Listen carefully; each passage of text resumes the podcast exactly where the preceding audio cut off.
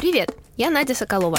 И вы слушаете мой подкаст «Мы делаем это в одежде». Он про то, как то, что мы носим, влияет на то, как мы живем. И наоборот.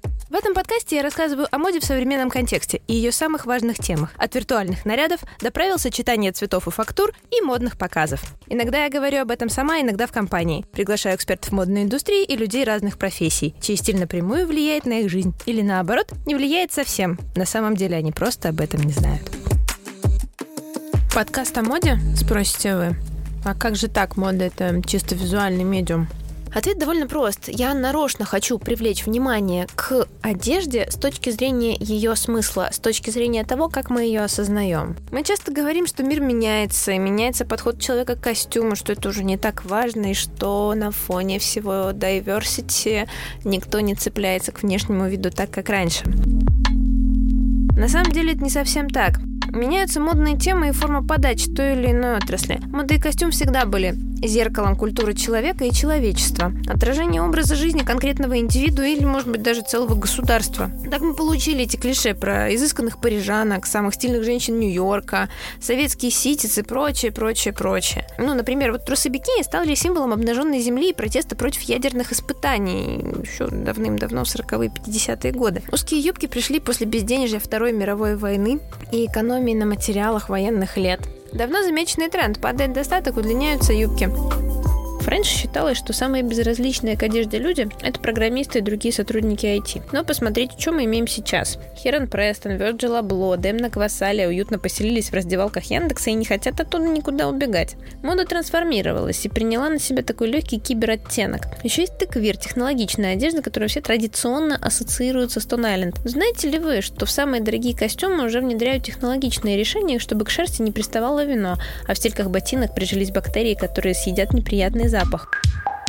Картинки будут идти к этим подкастам неким приложением. Эти приложения я буду публиковать у себя в Инстаграм и делиться тем, что открываю для себя и тем, что знаю сама, тем, что мне показалось интересным. Ссылка на мой инстаграм Надя Соколов всегда будет где-нибудь в подписи этого подкаста. Вы сможете перейти туда и буквально ну, в течение некоего времени после выхода выпуска видеть там, что же интересного мне поведал очередной гость чтобы как-то разбавить этот выпуск уже реально актуальной информации, я, пожалуй, пройдусь по сегодняшним модным новостям. Вот буду открывать телеграм-каналы, которые я люблю и читаю, и расскажу. Сегодня у нас будет пока исключительно русскоязычное поле, но я все равно уверена, что большинство моих слушателей не читает столько телеграм-каналов про fashion, сколько я. Итак, итальянский Vogue поместил на обложку мартовского номера несуществующую модель.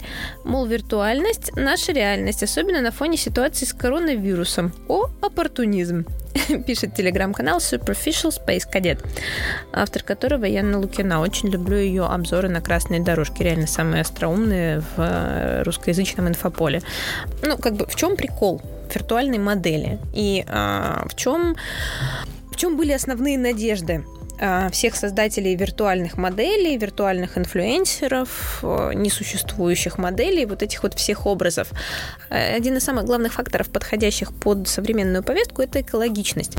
Потому что известно, что модная индустрия, во-первых, вся целиком находится на втором месте по загрязнению окружающей среды в мире. И большую долю в этом самом загрязнении составляет карбоновый след от всех перевозок, доставок, пересылок, трансферов людей, одежды, аксессуаров и всего прочего по миру. Потому что невозможно так просто собрать на съемку образцы, которые подобрал стилист а, в одной точке мира. Потому что, во-первых, если говорить, например, о Воге, ну, самые большие архивы вещей для съемок находятся в главных модных столицах. А если быть точнее, то в основном они находятся обычно где-нибудь в Париже и в Нью-Йорке. Ну и еще там, да, Лондон с Миланом, конечно, пробегали. И стилисты со всего мира пишут заявки в эти самые дома, в эти самые редакции и в офисы брендов с тем, чтобы им прислали эти вещи для съемок. Приоритет обычно отдается, конечно же, самым крутым, опять-таки, централизованным журналам, тем, которые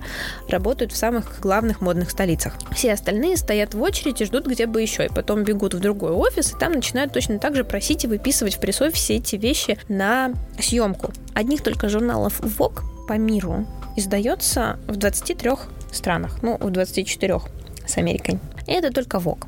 23 международных издания, которые выходят каждый месяц. каждом международном издании несколько фотосъемок. Просто посчитайте, какое количество вещей из разных стран каждый месяц в хаотическом порядке пересылается только для одного Вога. А если мы прибавим к этому все остальные классические модные журналы, такие как Elle, L'Officiel, Tatler, прости меня, Господи Иисусе, Harper's Bazaar и все, все, все, все, все, что с этим осталось. А дальше идут Pink, Cosmopolitan, еще идут всякие Dazed, W, V, ID, and so on, so on, so on, только за месяц, мне кажется, карбоновый след от организации этих фотосессий совершенно гигантский. Поэтому, когда появилась история с виртуальными инфлюенсерами и виртуальными моделями, все обрадовались, что просто можно создавать цифровые образы и не вредить окружающей среде. Вы просто создали цифровую копию наряда Шанель, продали ее нескольким изданиям или дали на размещение. Там масса вариантов того, как это можно получать. Это можно получать по подписке, это можно получать бесплатно для СМИ. И вы, собственно, букируете в агентстве эту самую виртуальную модель, за использование которой вам выставляют некий счет. Да? То есть вы обращаетесь в модельное агентство и получаете там за деньги право на использование цифровой модели. То есть, грубо говоря, вы получаете такой шаблон моделей в кривых raw файл который вы используете. У нее наверняка там есть э, несколько готовых поз, либо вам помогает диджитал-служба трансформировать эту модель с этим лицом в некую другую позу, надеть на нее одежду, и тогда вот у вас, пожалуйста, есть реклама продукта, вот у вас, пожалуйста, есть обложка, вот у вас, пожалуйста, есть что угодно. Плюс ко всему, что еще круто, в модной индустрии очень важно понимать, что очень много продает лицо. И на сегодняшний день машины, а, искусственный интеллект в состоянии вычислить, и сколько раз, наверное, все видели эти исследования, там, самые красивые лица в мире по меркам там таких-то стран.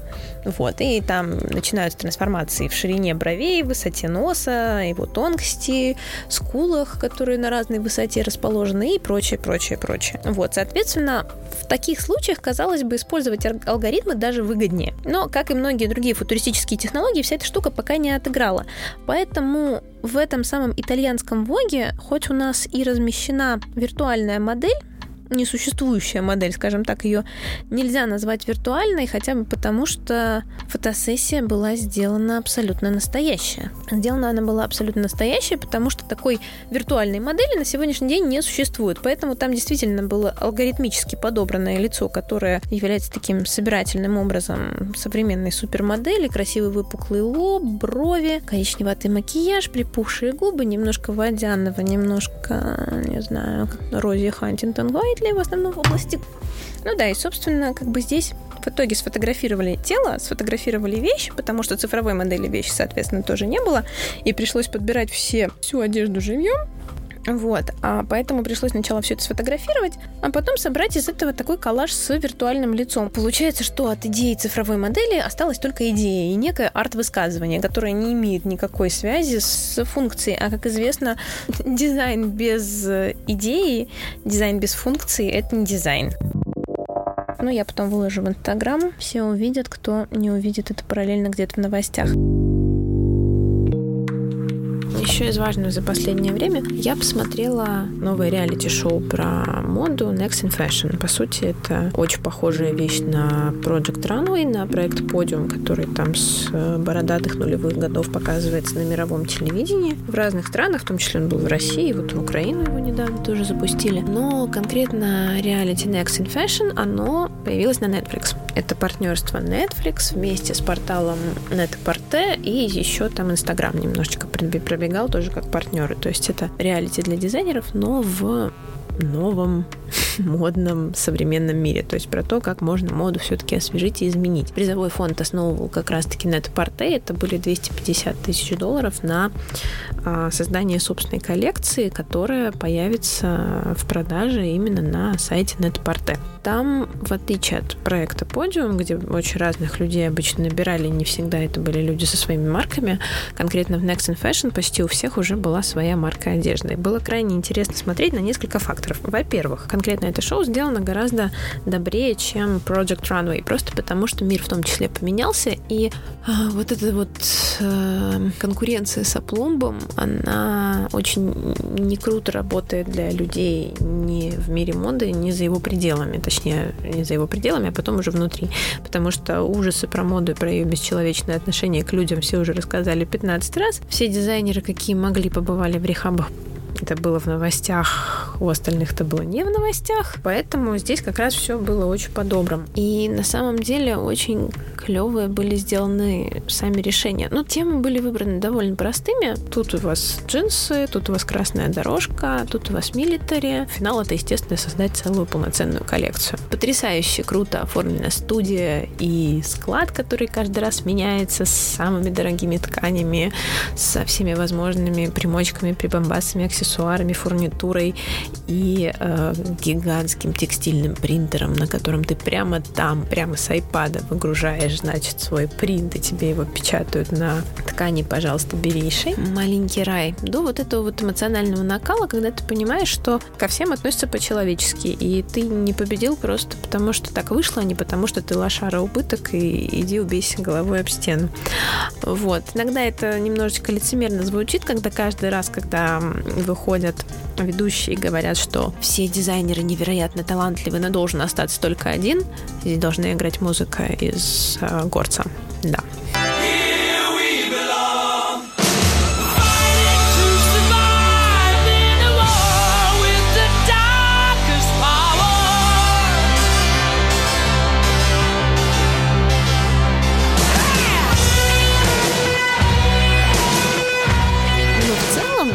Общее ощущение очень хорошее. Честно скажу, я в конце этого, собственно, в последней серии я прям сидела и плакала над тем, как были построены коллекции финалистов. Вот, собственно, коллекция, которая победила, появилась продажа на это порте, и более того, уже практически вся распродана. Очень рекомендую посмотреть, потому что там действительно интересно, красиво, и более того, этот, скажем так, восприятие современной моды и трактовка современной моды вообще э, показана довольно доступно и при этом релевантно. То есть, э, если вам, если судьи сидят и говорят о том, что кажется этот стиль очень сильно как из Лос-Анджелеса, то ты понимаешь, о чем речь, потому что там начинаются бандажи, трусы, корсеты и прочая ерунда, которая уже, в общем-то, довольно сильно устарела. В общем, рекомендую посмотреть Next in Fashion. Действительно клевая штука. This is my chance. This is my opportunity. I think I need more thread than this, babe. Hello, Twinkle Toes. Who is your muse for this challenge? You.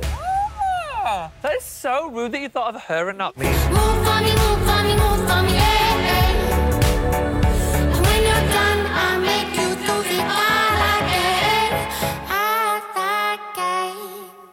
Для меня одежда — это форма исследования человека, форма познания его и через других людей, в том числе познания себя, как другие люди выбирают взаимодействовать с миром, э, что при этом делаю я, как на что мы реагируем, как мы с этим живем.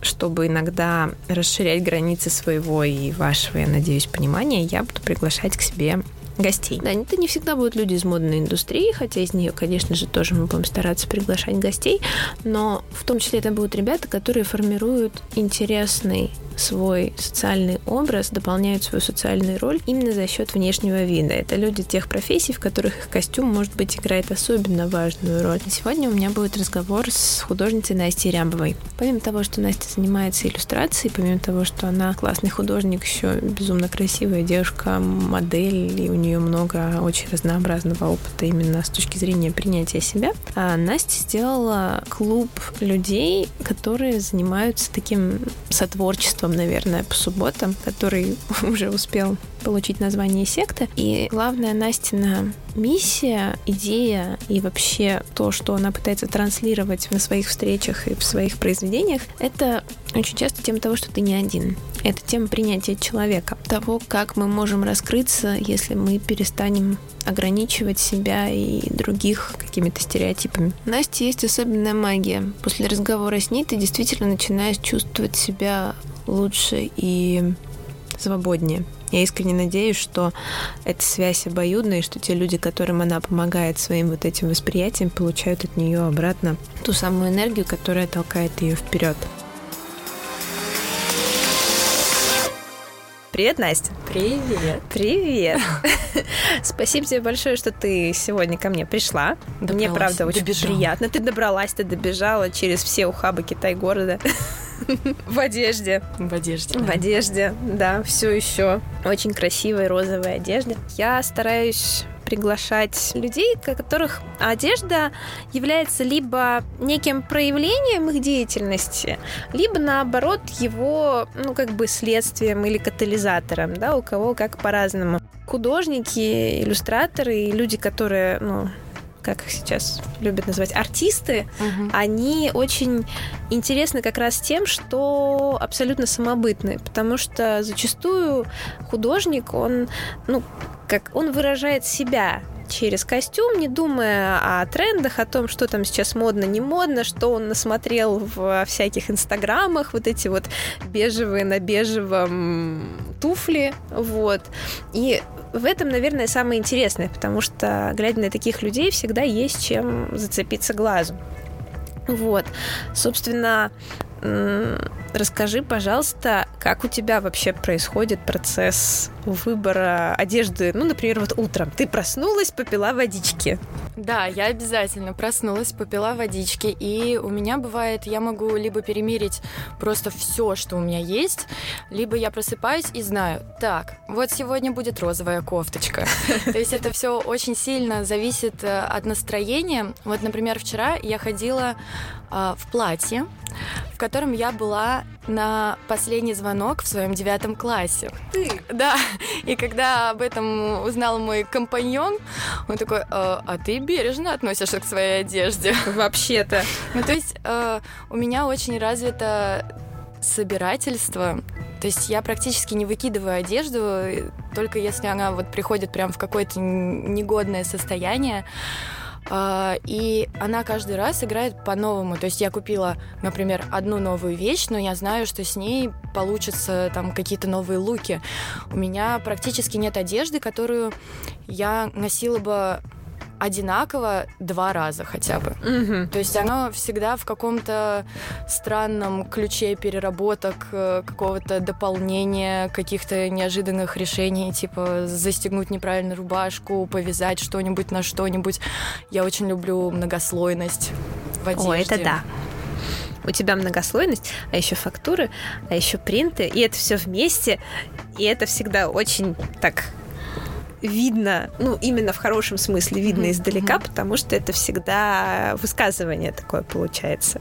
Ну, так или иначе, это выглядит как э, то, что человек себя проявляет. Ну, у меня никогда не было с этим проблем в том плане, что я никогда не ходила ни на какую работу, где надо определенным образом выглядеть, mm-hmm. и всегда просто выбираю одежду согласно своему какому-то внутреннему ощущению. Нет, конечно, бывают дни, когда я куда-нибудь очень сильно спешу, и я знаю, что я ни с кем из знакомых не встречусь, я могу надеть худик и джинсы, или там, когда иду у себя э, погулять в лес за хлебом, это, да, я могу себе позволить. А когда я знаю, что я поеду куда-то, это обязательно должно быть что-то с чем-то. Скажем так, творческая задача обычно выполнена. Э, такая водная. Настя по субботам проводит э, такие художественные, ну, не художественные, ну, встречи. Не ну да, это такой уже клуб, секта. Секта, да. Организовалась, да. Людей, которые приходят творить вместе с Настей.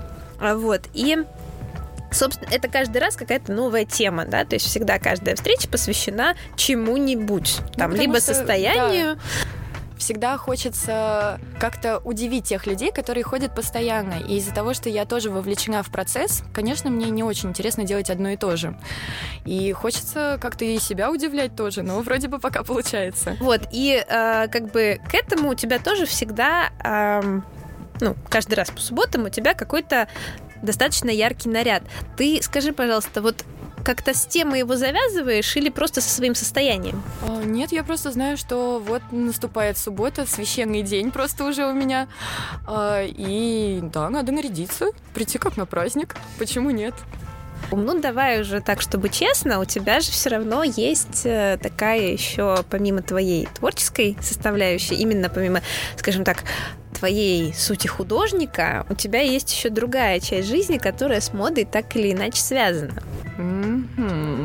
Расскажи, пожалуйста, с чего все началось? Ты мне рассказывала несколько вещей, которыми ты занималась, ну, как модель, но у тебя там были разные ну, как направление. Тебя букировали как модель, сейчас ты тоже помогаешь одному бренду, если я правильно помню. Вот уже пять лет работаю с брендом, сейчас это Awake Mod, и замечательная просто девушка-дизайнер Наталья Лавердян. И они по мне шьют одежду. То есть э, ну, на протяжении стольких лет, и она говорит, вот у тебя такие идеальные просто пропорции, что вот делаем на тебе, э, хорошо идут продажи, делаем на ком-то другом, и что-то, что-то вот, ну, теряют в продажах, э, ей тяжело работать с кем-то незнакомым, потому что тоже есть какие-то свои потребности, и хочется работать с проверенными людьми, с которыми комфортно. И вот я за этим наблюдаю вообще, в принципе, вот за становлением бренда, потому что сейчас они вышли на очень хороший уровень, то есть это, это мировой уровень. Я на них подписана, причем еще до того, как ты мне рассказала об этом, я следила за ними, они довольно интересные, мне нравится. Да, то, что да, они да. Делают. И у Наташи у нее очень-очень своеобразный свой стиль, видение. Она очень долго не хотела делать то, что покупают женщины. Она как я ее понимаю. Откровенно топила за интеллектуальный дизайн. То есть, а женщинам надо тут подчеркнуть, там приоткрыть, а О, вот да. она была всегда ну, против этого. А сейчас у нее коллекции все сексуальнее и сексуальнее. То есть она сама в своем творческом пути дошла до этого. Ну, это же очень важно и для дизайнера тоже, для человека, который именно создает одежду, как бы показывать то, что он чувствует, то, как он это видит. Допустим, ты вот сейчас, когда сказала про то, что она специально топила эту тему сексуальности, есть же известный портал, причем сейчас это, по-моему, онлайн-платформа для продажи, который называется Man Repeller, и который вышел из блога.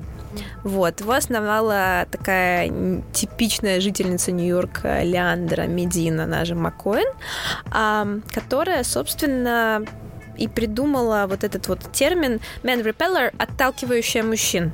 Угу. Вот, то есть у нее все луки, они такие скорее, вот знаешь, когда ты выйдешь, и тебе подружки скажут, блин, нифига себе, как ты классно оделась, вау, мне тоже нравится. А все мужчины в основном такие, э, что-то, да, да, да, да, да. что-то как-то, не, ну я не понял, что, что-то вот где-то, ну, для него это чересчур.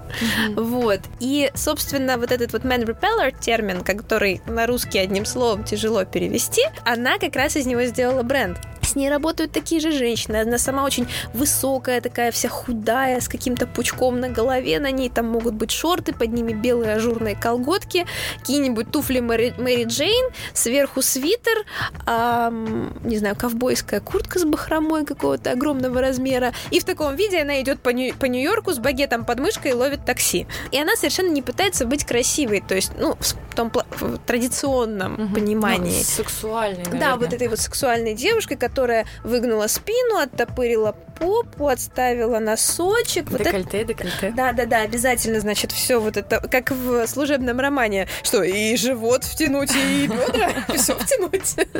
Людмила Прокофьевна, а вы как хотели. Вот. И как бы, и она вот, ну, не позирует в этом смысле, она позирует совершенно по-другому. Это очень, ну, как бы это привлекло другую аудиторию, других людей, которые такие, блин, ну я же тоже такая, слава тебе, Господи, я такая не одна. Но что касается меня, я, наверное, всегда одевалась вот как-то странненько. То есть э, какие-то сексуальные наряды я примеряла только вот на своей работе. А так у меня всегда что-то очень странненькое. А как подруги мои реагируют на то, что я э, ношу, это я такая, ну что, ну что, ну, ну как, ну как тебе? Я, э, ну, классно, конечно, да, классно, но я бы такое не надела. О, да. Это вот всегда практически на все мои луки. А подруги у тебя занимаются по разными вещами. Да, очень, очень по-разному, но в основном, да, так, такая реакция. Но мне очень нравится, что вот благодаря вот этим субботам, угу. то есть э, я все больше и больше вижу вокруг себя людей, которые также странненько одеваются и странненько красятся, и это очень меня вдохновляет тоже. странненькая это тоже такой термин. Мы сейчас сами себя так немножко. Не, ну мы странненькие, что как бы. Ну, скорее просто что-то чуть больше, чем необычное. Да так может быть. А была какая-нибудь реакция от посторонних людей на твой внешний вид? Наверняка же была где-нибудь просто идя по улице или еще что-то, которое тебе запомнилось. Честно говоря, я разочаров... Э, разочаровалась во внимании окружающих. Серьезно, я как-то ехала со съемки, у меня был огромный начес на голове, в который были воткнуты живые розы, и О. не заметить просто, это, это реально конструкция 50 50 сантиметров возвыш... возвышающийся над моей головой, это просто невозможно. Но за всю дорогу просто от студии до дома на меня обратили внимание и кинули такой быстрый взгляд буквально пару человек. И мне кажется, сейчас настолько все в каких-то своих проблемах, в телефоне, в своей рутине, что очень мало обращают внимание вот, но, по крайней мере, мне так кажется. Mm-hmm. Но мои знакомые, с которыми я иду гуляю, они говорят, ты, ты собираешь все взгляды. Я такая, я, я не вижу. Вообще-то у меня даже плохое зрение, и как-то я не вижу, что на меня смотрят люди. То есть какого-то вербального выражения того, что, о, вау, вот, вот это да. Нет, это такого не было. Я тоже замечаю, что людям легче ничего не сказать, ну, просто не выразить что-то, что у них, mm-hmm. может быть, где-то рождается, когда они это замечают. Это, знаешь, как на какую-нибудь э, вечеринку ты приходишь, и там видишь знакомого человека, и не знаешь, тебе здороваться с ним или нет, а, потому а что... Меня, да, помнит, помнит он меня а... или не помнит, а человек стоит в стороне такой, кажется, я ее помню, ладно, пойду. Да-да-да. И такое, типа, ну а почему? Ну, как бы, никто никому ничего не должен, просто привет, привет. Но это все равно всегда такое немножко вот это косое ощущение, и точно так же про вот сказать, не сказать. Ну, это общие, да, общие течения, они примерно такие. Но я всегда, то есть, если мне что-то нравится в человеке, я скажу об этом обязательно, потому что я считаю, что очень важно э, говорить хорошие вещи людям, очень важно э, говорить о том, что тебе что-то нравится в человеке, потому что казалось бы, что слова ничего не, не имеют никакого значения, но на самом деле э, человек об этом, если он был не уверен в своем наряде, он потом такой, а, ну да, что я был не уверен, все, все хорошо. Если там и комплексует из-за чего-то, ты сделаешь человеку комплимент, и он попадет в самую цель, э, это все равно как-то переработается, и человек будет чувствовать себя более уверенным ты абсолютно права, и более того, это всегда очень интересно ведь смотреть за тем, как люди реагируют mm-hmm. на то, что ты им говоришь что-то хорошее, как раз потому, что они от этого очень отвыкли, мне кажется. И от того, что ты людей хвалишь за их внешний вид, они от этого тоже отвыкли. А еще мне кажется, что высказывать что-то, что у тебя хорошего в душе накапливается, это помогает тебе самому, потому что у тебя так энергия не закисает где-то в э, суставах. Вот. Я и считаю, что это, это очень важно. Это крайне важно это правда. Но это всего лишь одно из проявлений, то есть это все равно какая-то глобальная э, черта того, что люди зажаты. Да, И то, что я наблюдаю в субботы, то, какие проблемы мы поднимаем, что мы обсуждаем, просто люди боятся открываться, боятся показывать то хорошее, что у них есть, потому что боятся быть непринятыми. А то есть э, ты вроде вот, ты стоишь ногой, ты показал себя таким, какой ты есть, и в этот момент ты являешься очень уязвимым, и если рядом с тобой оказались неправильные люди, и они тебя не поняли, это очень сильно ранит. Поэтому очень-очень важно окружать себя единомышленниками и людьми, которые разделяют твои интересы, твои взгляды. А вот про единомышленников. Есть же все равно вот эта штука про то, что встречают по одежке. И поиск единомышленников, он тоже отчасти на внешнем виде завязан. Потому что ты смотришь на человека, и вот возвращаясь к началу нашего разговора, он такой немножко странненький. Ты думаешь, а, кажется, свой. Ко мне так подошла однажды девочка, такая, а ты случайно не художница? Мы тут готовим выставку, не хочешь поучаствовать? Я такая, вау, как ты угадала? А было ли у тебя такое, что образ очень сильно разошелся с э, сущностью человека? Можешь вспомнить? Неважно, крас... привлекательный или наоборот, э, ну, нейтральный, скажем так, внешний. Конкретных людей я, конечно, сейчас не вспомню, но я просто абсолютно ко всем людям я отношусь непредвзято. То есть, э, когда к тебе подходит человек, и ты понимаешь, что тебе не близок его внешний вид, ты сразу ставишь барьеры, границы, и человек не может раскрыться. А если ты изначально принимаешь человека, он может раскрыться абсолютно интересным образом, он ему будет комфортнее, тебе будет комфортнее, и вы можете найти какие-то другие точки соприкосновения. То есть для меня это очень важно относиться к людям непредвзято. Да, скажи, пожалуйста, а у тебя этот навык э, относиться к людям непредвзято? Я сейчас нарочно употребляю слово навык, но это в том числе такая нарабатываемая штука для многих людей, как бы выработать в себе вот эту непредвзятость. У тебя она естественная или ты себя каким-то образом, ну, не знаю, не то, что тренировала, но в какой-то момент у тебя случилось, не знаю, осознание или инсайт некий ты поймала? Нет, я это никогда специально не прорабатывала, просто все вот эти вот какие-то изменения, которые во мне происходят, они происходят очень естественным путем. То есть с каждым человеком, с которым я имею возможность пообщаться, поговорить, повзаимодействовать, я подмечаю какие-то вещи, которые мне в нем нравятся. Тут вот это слово, тут тот поступок, тут то, как он говорит об этом, тут там элементарно, как он кладет салфетку. И если мне это нравится, я это моментально применяю к себе. То есть я хожу и как губка впитываю все то хорошее, что я подмечаю в людях. Поэтому, я не знаю, все, все происходит абсолютно естественно. А есть люди, которые на фоне других персон, обладающих какими-то качествами, которых у них нет, хорошими, да, интересными, они как бы комплексуют и начинают чувствовать себя хуже. Ну, это зависит, конечно, от твоего внутреннего состояния, от того, насколько ты там ментально свободен или наоборот зажат. А есть люди, которые наоборот за счет там классного окружения чувствуют себя еще лучше. Мне очень нравится концепция того, что мы это среднеарифметическое пяти людей, с которыми мы чаще всего общаемся. Угу. И я склонна в это верить. Скажи мне, кто твой друг, и я скажу, кто ты. А про то, что некоторые люди чувствуют себя зажаты, это, да, вопрос готовности восприятия. То есть э, можно на все злиться и воспринимать завистью, а можно просто такой, о, вау, если у, у этого человека получилось, почему у меня не получится? Я ну, попробую. слушай, про раскрепощение на самом деле ты, конечно, мне кажется, не то чтобы изобретаешь новые методы, но ты их как будто бы вытаскиваешь и вот бросаешь в тех людей, которые тебя окружают. Я сейчас подвожу, собственно, к свадьбе.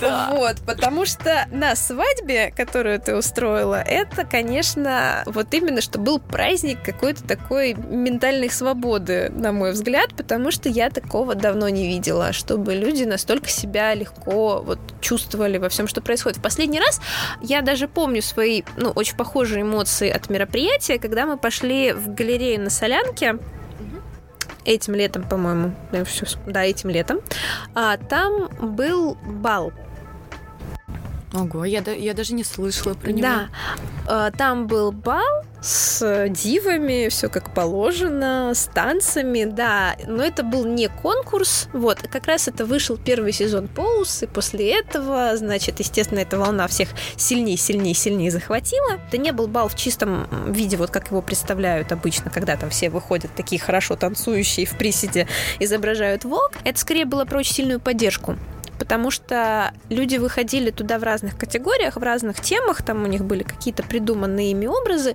и тех ребят, которым было вот очень видно, что тяжело, это делать, их поддерживали так, что у тебя мурашки по коже бегли, потому что Вау. вся эта толпа, которая стояла внизу, она ревела, вопила, ты молодец, вообще вперед, круто, супер, красавчик. Ну, ребята по-разному себя представляли в разных категориях. Там, конечно, была пара ребят, которые реально танцевали вок, делали это очень красиво, там и ползали по сцене, и скакали, и что угодно. Но падали, ощущ... падали обязательно. Обязательно. И падали на каблуках. Но вот такого ощущения настоящести, искренности я не испытывала на тот момент давно.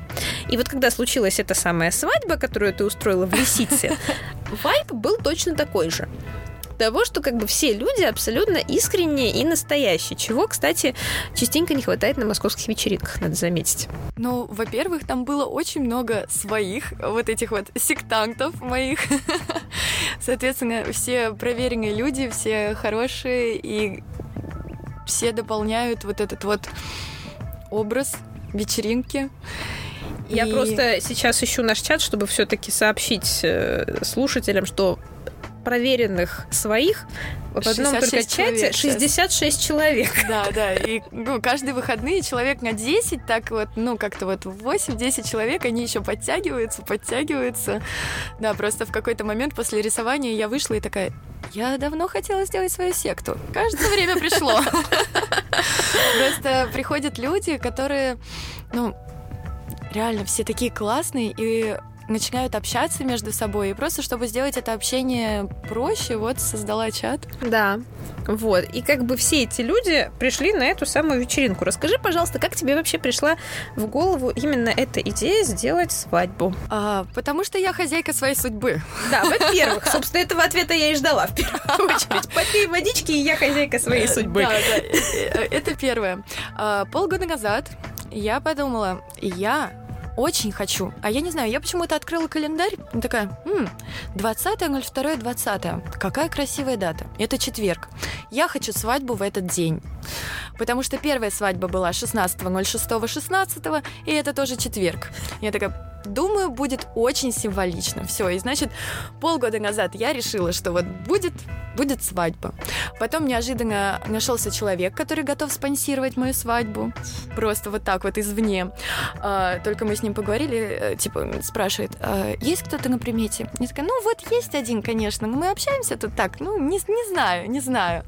Вот, потом, значит, а, ничего не получилось. А, а я на полном серьезе такая, чувак, давай поженимся. Ой, так ты что? Я не собираюсь на тебе жениться.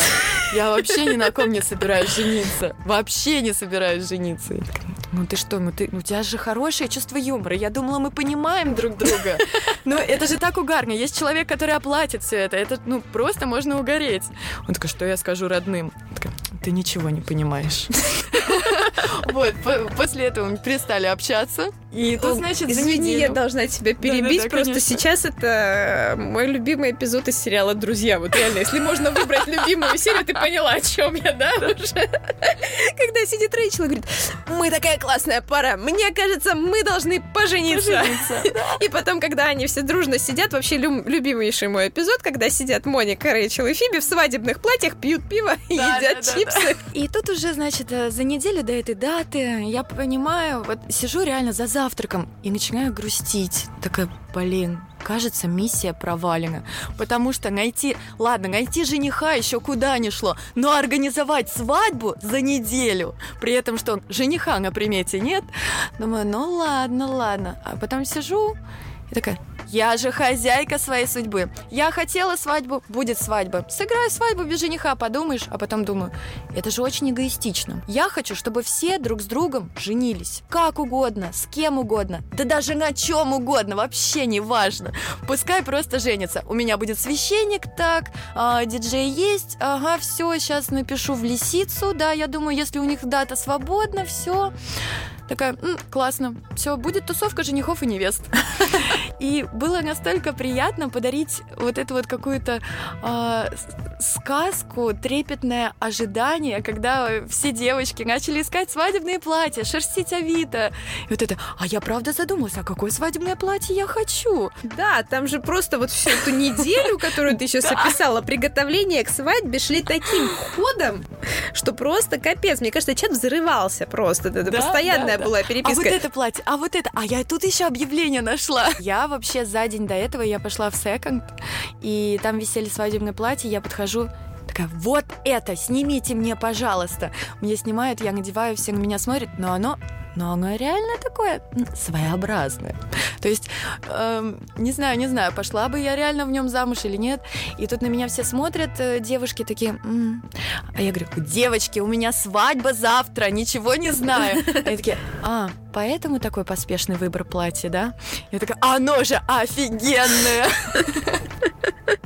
Это вот этот вот осуждающий да, взгляд да, да. профессионалов свадебной индустрии, да? Вы слишком легкомысленно относитесь к своей свадьбе? Но это, это было очень здорово, все сложилось. И да, мне кажется, это был очень хороший праздник, особенно в четверг. И для меня было настолько важно, что никто не пренебрег э, дресс-кодом, что все готовились, все вовлеклись в эту историю. Я честно тебе скажу, я тоже подготовилась, хоть я пришла не в платье. Я решила, что если меня кто-то спросит, я буду отвечать за цыган. Да, да, я, я помню, я помню все. Прекрасно. Но, по крайней мере, кто не был в платье, были девочки в мужских костюмах. Это намного да, проще было, найти. Это было намного проще найти, это было красиво. Да. Но при этом и кто не был ни в том, ни в другом, пришел нарядный. Да. Поэтому все, все правильно. Мы просто все женились да. по, по приколу. Вот, и потом мы поженились все сектой. Нас обвенчали дошираком. А, да. Точно. Да. Точно, был доширак, я помню. Ну, во-первых, надо сказать, что а, обматывали людей, значит, руки цепями. цепями да, это... чтобы произнесли клятву, чтобы было все максимально да. серьезно. Священник был прекрасный. Очень остроумный был священник, все было. Сергей Рогачков, вот. Я вообще подумала о том, что это было сильно похоже на, знаешь, как сейчас любят журналы типа какой-нибудь афиши и Вилладжа писать, и в том числе еще и арт-журналы, о вечеринках Москвы 90-х. Mm-hmm. Что вот были вот эти вечеринки, на которых тусили художники, там, не знаю, голые бегали с поводками, еще там что-то. Ах, как жаль, как жаль, что в Москве больше нет вот этой вот, вот этих искренних безобразий. Вы не там ищете. Ребята, вы не там ищете. Вы не были в лисице на свадьбе, потому что это было действительно так. А если, кстати, возвращаться к свадьбе, я хочу сказать, что для меня просто было э, пару очень знаменательных открытий из-за этой свадьбы. Во-первых, утром, когда я собиралась, у меня висит это роскошное пышное платье. Э, я после завтрака стою, мою посуду, и я такая, а я не хочу замуж. Я даже по приколу жениться ни с кем не хочу. Настолько у меня... То есть э, я э, в такой одержимости жила эти полгода, и тут, значит, вот наступает, и я понимаю, что сегодня будет вечеринка женихов и невест, а я понимаю, что я даже по приколу ни с кем не хочу. Вот, но хорошо, что мне никто не предложил. Меня обвенчали саму с собой. И так после этого а, была пятница, и в пятницу вечером я осталась дома одна. Такого не было, вот как раз-таки вот эти полгода точно не было, чтобы я в выходные или в пятницу, или вообще в любой другой день остаюсь дома одна. И я так себя обнимаю. Я такая, м-м, проведу время с собой. Любимой. Да. с собой любимой. Настолько вот мне было это нужно. Спасибо тебе большое. На самом деле, мы с тобой прямо договорили до конца нашего времени уже. Ты представляешь?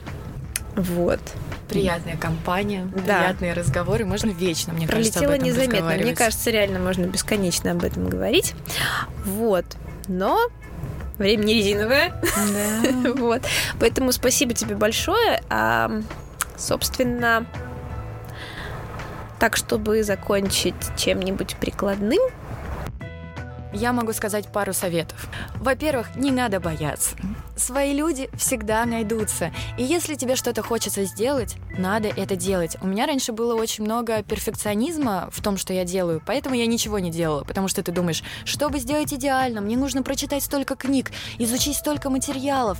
И пока я не буду готова вот на все сто, подкована со всех сторон, хотя у меня даже нет копыт.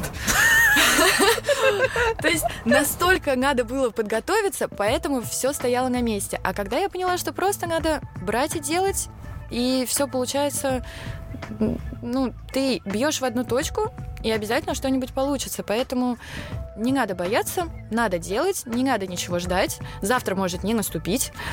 Такой тоже момент. Коронавирус, опять же. Как бы ни, ничего не знаешь, что будет дальше, поэтому надо просто брать и делать. Вот, хотела что-то еще умное сказать, но что-то потерялась. Ты знаешь, было прекрасно, особенно про копыта. Мне очень понравилось. Точнее не скажешь. Серьезно, спасибо тебе большое. Спасибо тебе, что позвала меня. Я вообще обожаю вот это вот Класс. Позову еще. О, да. Большое спасибо, что дослушали этот подкаст до конца. Пожалуйста, если вам есть что сказать, не стесняйтесь, отправьте мне обратную связь прямо в Инстаграм, а можно в комментарии под этим подкастом. Если вы хотите поставить мне оценку, то нажмите ее, пожалуйста, скорее на любом ресурсе, в котором вы это слушаете. Фотки, картинки, лайфхаки, фильмы и прочие штуки, которые мы тут обсудили, но не показали, будут появляться в моем Инстаграме в течение двух недель с момента выхода подкаста. Если вам интересно слушать меня, но не интересно слушать только об одежде, приглашаю вас присоединиться к аудитории подкаста «Культурные корни», который мы ведем вместе с Викой Некрасовой. Это подкаст о том, как современные культурные явления наполняют нашу жизнь и откуда они вообще берутся. С вами была Надя Соколова и подкаст «Мы делаем это в одежде».